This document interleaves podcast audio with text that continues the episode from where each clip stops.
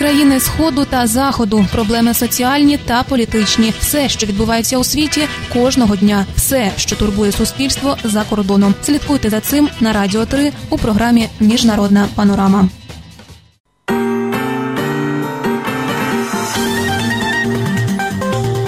Новини Радіо Свобода.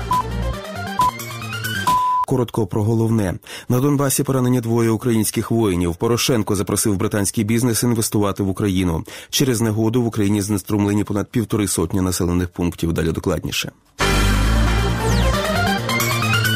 У зоні бойових дій 18 квітня зазнали поранені двоє українських військових. Повідомляє штаб української воєнної операції на Донбасі. Підтримувані Росією бойовики здійснили 35 обстрілів позицій збройних сил України. Йдеться в ранковому зведенні.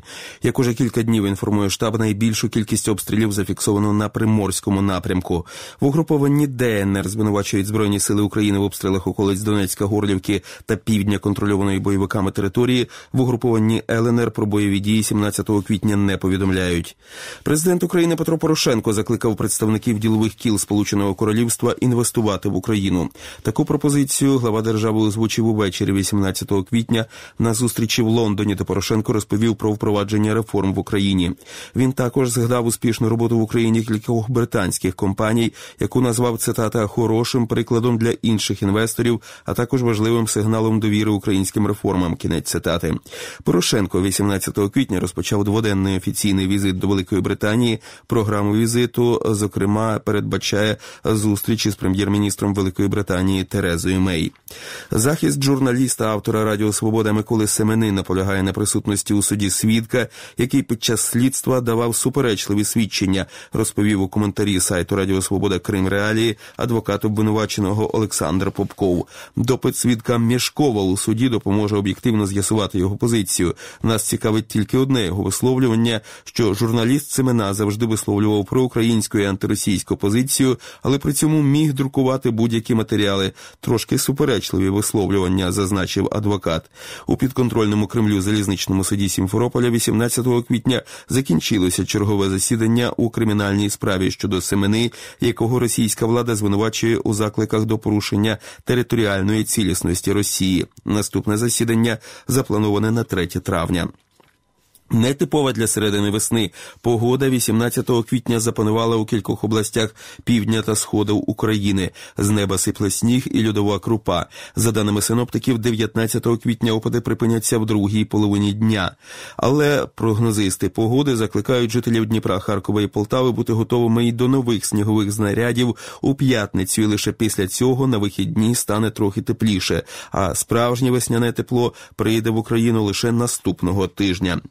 У ніч з 18 на 19 квітня внаслідок несприятливих погодних умов, дощі з мокрим снігом, шквалисті пориви вітру через спрацювання автоматики захисту лінії електропередач сталося знеструмлення 152 населених пунктів у шести областях. Повідомляє Державна служба України з надзвичайних ситуацій.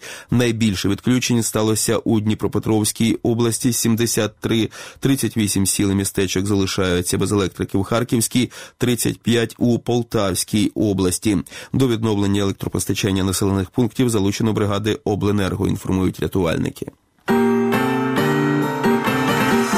Радіо Свобода про події у світі. Прем'єр-міністр Великої Британії Тереза Мей оголосили про намір розпустити палату громад парламенту і провести дострокові вибори. Про це Мей повідомила в екстреній заяві після зустрічі з міністрами уряду.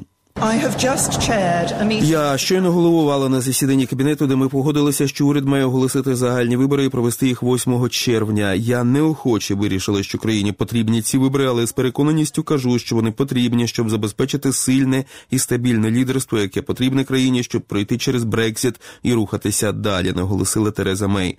Прем'єр-міністр е, і члени її уряду неодноразово відкидали можливість проведення виборів до 2020 року. Тому нинішня заява стала не несподіванкою для преси і спостерігачів.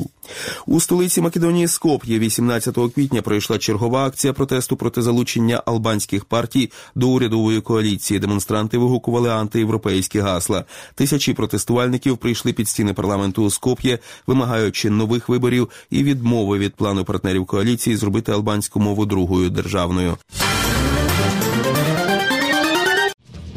Країни сходу та заходу, проблеми соціальні та політичні, все, що відбувається у світі кожного дня, все, що турбує суспільство за кордоном. Слідкуйте за цим на радіо 3 у програмі Міжнародна панорама.